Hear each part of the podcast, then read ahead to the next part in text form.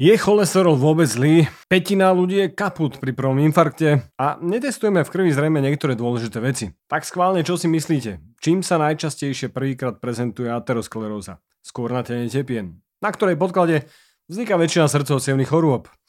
Je to pri infarkte známa bolesť na hrudi? Bolesť vystrelujúca do ramena? Je to žiaľ smrť. No ale tí, ktorí zomrú na infarkt, napríklad podľa štatistík Národného výboru pre zdravotnú, pardon, zdravotnú starostlivosť vo Švédsku 16% zomrie v ten deň, 24% do 24 hodín a 33% do roka bez ohľadu na príčinu smrti.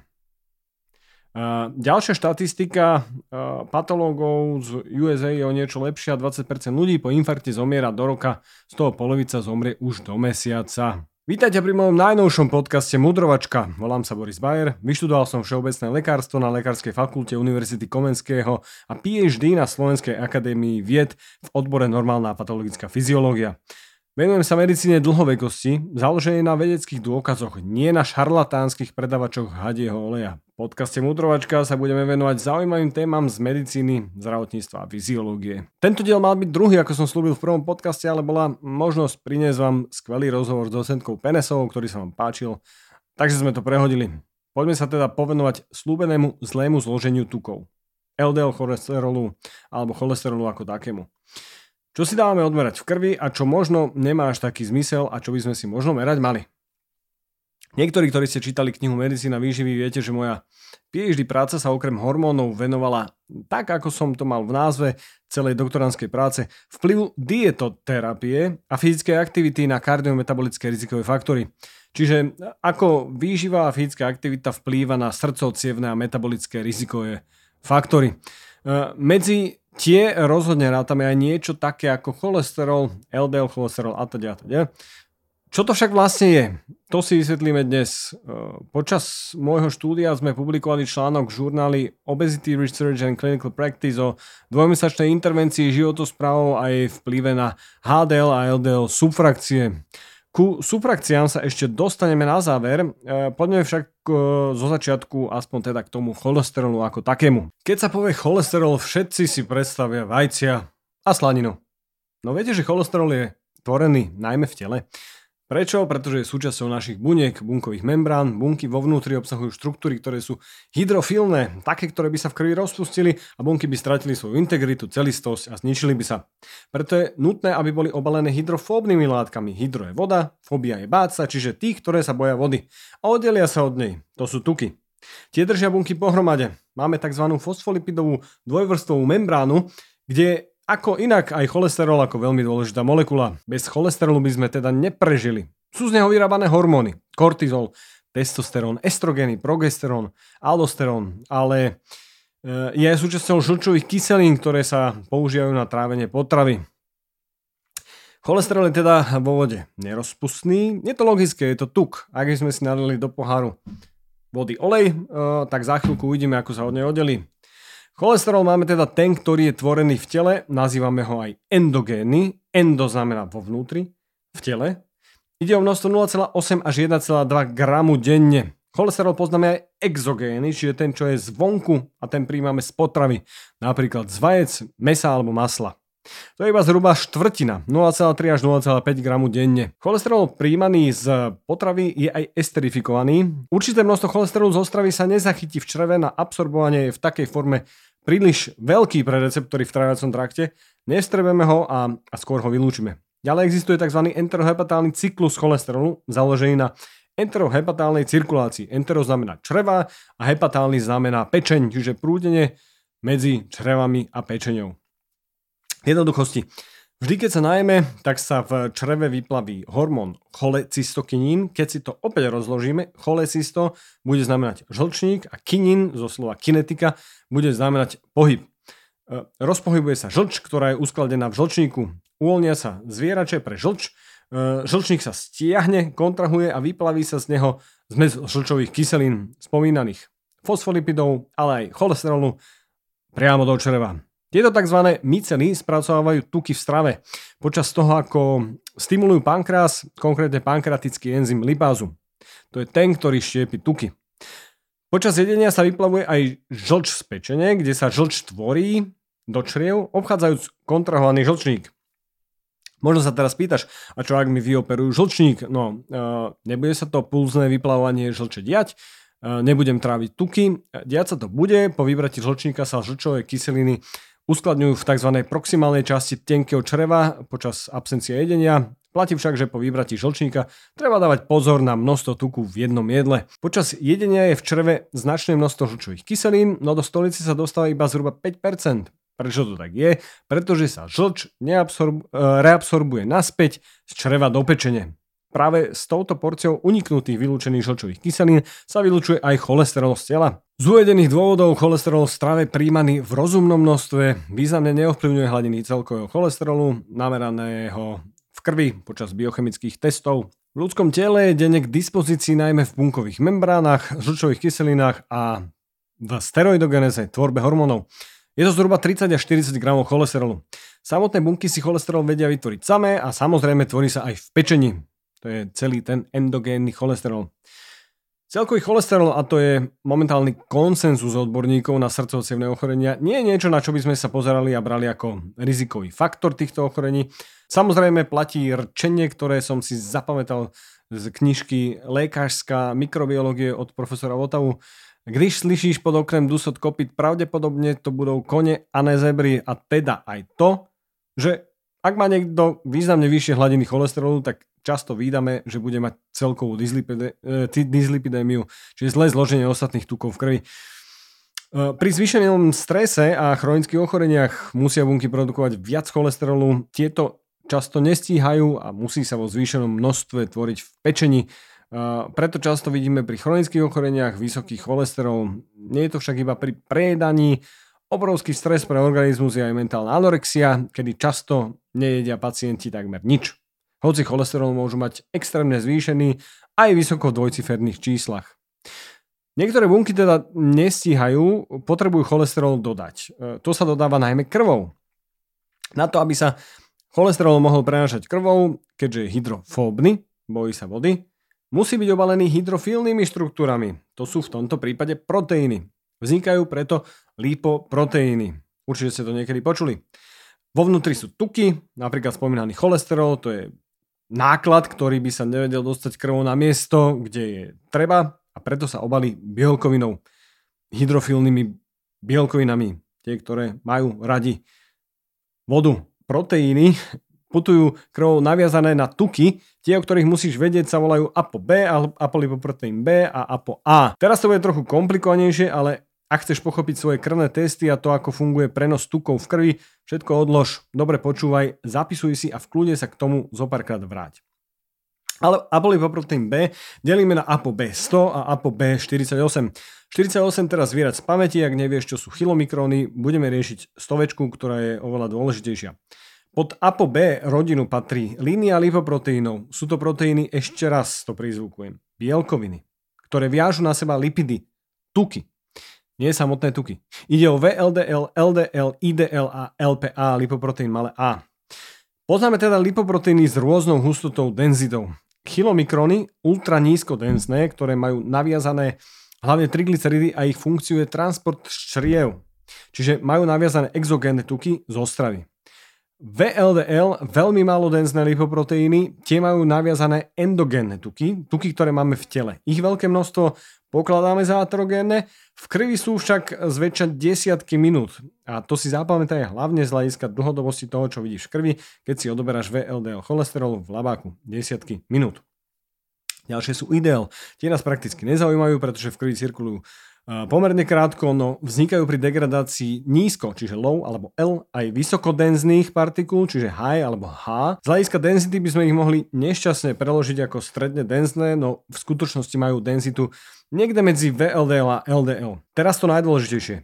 LDL málo denzné lipoproteíny. Prečo sú najdôležitejšie? Spájajú sa totiž s najvyšším srdcovcievným rizikom, majú priemer taký, že ľahko vstupujú do cievnej steny, hoci sa väčšina z nich aj naspäť vracia do krvného obehu a odpratáva. No a v krvi sa drží hodiny. Väčšina zdrojov hovorí 12 až 24, no zrejme aj dlhšie. No a HDL lipoproteíny s vysokou denzitou sú posledné. Tie si v bežnej populácii spájame so zlepšením srdcovcievného rizika, hoci Toto vyjadrenie je pre počúvajúcich a sledujúcich kardiologov, respektíve internistov, ktorí sa venujú lipidológii pomerne kontroverzné. Pod ApoA rodinu patrí práve HDL, patria práve HDL lipoproteíny. Tieto názvy lipoproteínov sú založené na hustote, denzite týchto proteínov, ktoré obalujú tuky vo vnútri, nie veľkosti. Poznáme zrejme všetci Archimedovo teleso ponorené do kvapaliny, e, no a bude nám aj logicky jasné, že čím väčšia hustota, tým skôr padne v tekutine dolu a čím menšia, tým viac pláva na povrchu, alebo dlhšie. LDL a HDL v krvi rutine nemeriame, meriame iba to, čo na výsledkoch uvidíte ako LDLC a HDLC, čiže LDL cholesterol a HDL cholesterol, alebo na LDL, a teda proteín, lipoproteín s nízkou hustotou, naviazaný cholesterol a na HDL proteín s vysokou hustotou naviazaný cholesterol. Na to si dávajte extrémny pozor a nemielte si tieto pojmy. Čo vieme odmerať? Mali by sme to robiť, ale nerobí sa to a poisťovne to rutinne nepreplácajú. Je práve spomínaný, alebo spomínaná rodina proteinov ApoB, kde sa sumarizuje IDL, VLDL, LDL a LPA, ako som už skôr povedal. A v najnovších zdrojoch sa to považuje za vôbec jeden z najzásadnejších biochemických markov, ktorý si vieme pravidelne merať. Práve ApoB je najviac zastúpenou bielkovinou v lipoproteínoch tohto typu. ApoB sa podľa najnovších mendelovských randomizovaných štúdií radí medzi najdôležitejšie e, merateľné marker rizika aterosklerózy a srdcovcievných ochorení, pretože nám hovorí o celkovom množstve niečoho, čo, čo je a teraz dôležité, počúvaj, zrejme nie len korelačne spájané, čiže zvýšenie A vydávame u ľudí, ktorí majú aterosklerózu, ale kauzálne, že zvýšené množstvo A môže za rozvoj aterosklerózy. A B sa však u nás v rutinnej praktickej medicíne takmer vôbec nestanovuje, čo je obrovská škoda, pretože iba samotné meranie hladín HDL a LDL cholesterolu nám povie iba o hustote denzite lipoproteínových častíc naviazaných na cholesterol. Na každej je iné množstvo cholesterolu a majú aj inú veľkosť, alebo teda vo vnútri v nich. Čiže sa posudzuje iba hustota, nie veľkosť. E, práve malé častice sú rizikovejšie z hľadiska aterosklerózy, aj keď za chvíľku budete počuť, že to není až také jednoduché. Neodpustím si to, e, je smutno, že na rutinných prehliadkách nám poisťovňa prepláca meranie celkového cholesterolu, ktorý nám sám o sebe takmer nič nepovie, keď tak naznačí a, a takéto dôležité veci nie. E, cholesterol niekedy označujeme za dobrý a zlý, Uh, niekedy voláme HDL dobrým cholesterolom a LDL cholesterol zlým. Uh, pre bežných ľudí na základe takého jednoduchého vysvetlenia je to znesiteľné. Niekedy to pri rýchlom vysvetlení témy v rozhovoroch používam aj ja, ale keďže je to môj podcast a ja si tu môžem hovoriť o témach koľkokoľvek je treba a akokoľvek do hĺbky, poviem vám, že v skutočnosti neexistuje dobrý ani zlý cholesterol. Práve tie proteíny kvôli svojej denzite, hustote a veľkosti robia to, či zlúčenina proteínu s cholesterolom, a teda LDL cholesterol alebo HDL cholesterol, sa bude ukladať do cievnej steny. LDL cholesterol to robí radšej a jednoduchšie, motá sa v krvi dlhšie, takže má väčšiu šancu, že sa uloží do vnútra cievy a vo vnútri v cieve sa cholesterol zoxiduje, vytvorí sa zápal a, a postupne to zužuje cievu. To môže privolať iné krvné bunky a predtým vzniknutá tzv. fibrinová alebo fibrotická čiapočka môže prasknúť a E, cieva sa môže upchať, ateroskleróza sa stane problematickou aj z akutného ohrozenia života a vzniká infarkt. E, povrchne povedané platí to, že čím nižšia je denzita, hustota, e, tým rizikovejší profil je pre aterosklerózu. No pri HDL cholesterole platí aj fakt, že hoci sú spájané vyššie hladiny s lepším metabolickým profilom človeka, nevieme vôbec povedať iba z hladín HDL cholesterolu, či je niekto zdravý alebo nie, čiže korelácia versus kauzalita. No, to nám naznačujú aj rôzne intervenčné štúdie, kde sa snažili zvýšiť iba hladiny HDL cholesterolu, napríklad niacínom a zväčša to samotné nepomáhalo, ak už boli znížené hladiny VLDL a LDL cholesterolu najčastejšie statínmi. Skrátka, naše medicínske liekové pokusy zvyšovať hladiny HDL cholesterolu nedopadli pozitívne z hľadiska znižovania umrtnosti, ak spájame iba HDL a srdcovo-cievne riziko. No a tie veľkosti molekúl sú frakcie HDL a LDL cholesterolu. Tie popisujem samozrejme aj v knihe Medicína výživy. No a v jednoduchosti ide o to, že LDL a HDL majú svoje čiastočky, ktoré sú menšie či väčšie a nie všetky v HDL berieme ako kardioprotektívne a nie všetky v LDL berieme ako rizikové pre srdce a cievy. E, podľa všetkého aj čiastočky HDL cholesterolu, ktoré sú malé, takisto ako tie malé zo skupiny LDL cholesterolu, nie sú ochraňujúce cievy a srdce sa, ale skôr naopak. HDL sa delia na veľké HDL 1 až 3, stredné HDL 4 až 7 a malé HDL 8 až 10, e, pričom osoby s vyššími koncentráciami malých HDL subfrakcií sú viac náchylné na vznik aterosklerózy, ako e, popísali kolegovia zo Slovenska Oravec et al. v roku 2014. Po našej intervencii alebo po našej štúdii sa znížila práve koncentrácia týchto malých HDL sufrakcií. V jednoduchosti malá guľočka hodená do okna e, cievy spraví väčšiu škodu ako veľká fidlopta. Čiže malá cieva, predstav si sklo, teraz hodíš malú guľočku do toho skla, tak je väčšia šanca, že poškodí tú cievu, ako keby si do toho okna, do toho skla respektíve prenesené do tej cievy, hodila alebo hodila e, tú feedloptu. LDL delíme na veľké denzné LDL 1, 2 a malé denzné LDL 3 až 7. LDL 1 má pravdepodobne antiaterogénne účinky, ako popísala kolegyňa Žitňanová s, s kolegami v roku 2018. Výsledky niektorých štúdí poukazujú na aterogénnosť LDL 3 až 7, ako tvrdí kolegyňa Mináriková s kolegmi e, v roku 2014. No a tu nastáva uh, ten myšung z hľadiska veľkých denzných LDL2 majú v skutočnosti nejasné funkcie v aterogénnosti, respektíve ateroprotektivite. V niektorých štúdiách, um, ako je Rizzo et al. z roku 2006, sa spomína ateroprotektívny účinok. No v niektorých štúdiách je spomínaná pozitívna korelácia medzi množstvom LDL2 a LDL3 až 7. A pozor, práve ApoB, apolipoproteínum B, ktorý je takisto spájaný so zvýšeným rizikom aterosklerózy. Dokonca množstvo ApoB bolo signifikantne vyššie aj v prítomnosti LDL2 lipoproteínov, ako tvrdí Mináriková et al. 2014. Čo je záber? Momentálne platí, že o HDL cholesterole toho nevieme toľko, koľko sme si mysleli a hladiny LDL cholesterolu sú podľa všetko spájané so srdcovcievným rizikom a chceli by sme ich mať čo najnižšie. Hoci opäť ide o koreláciu, nie kauzalitu, vzťah, no nie príčinnosť.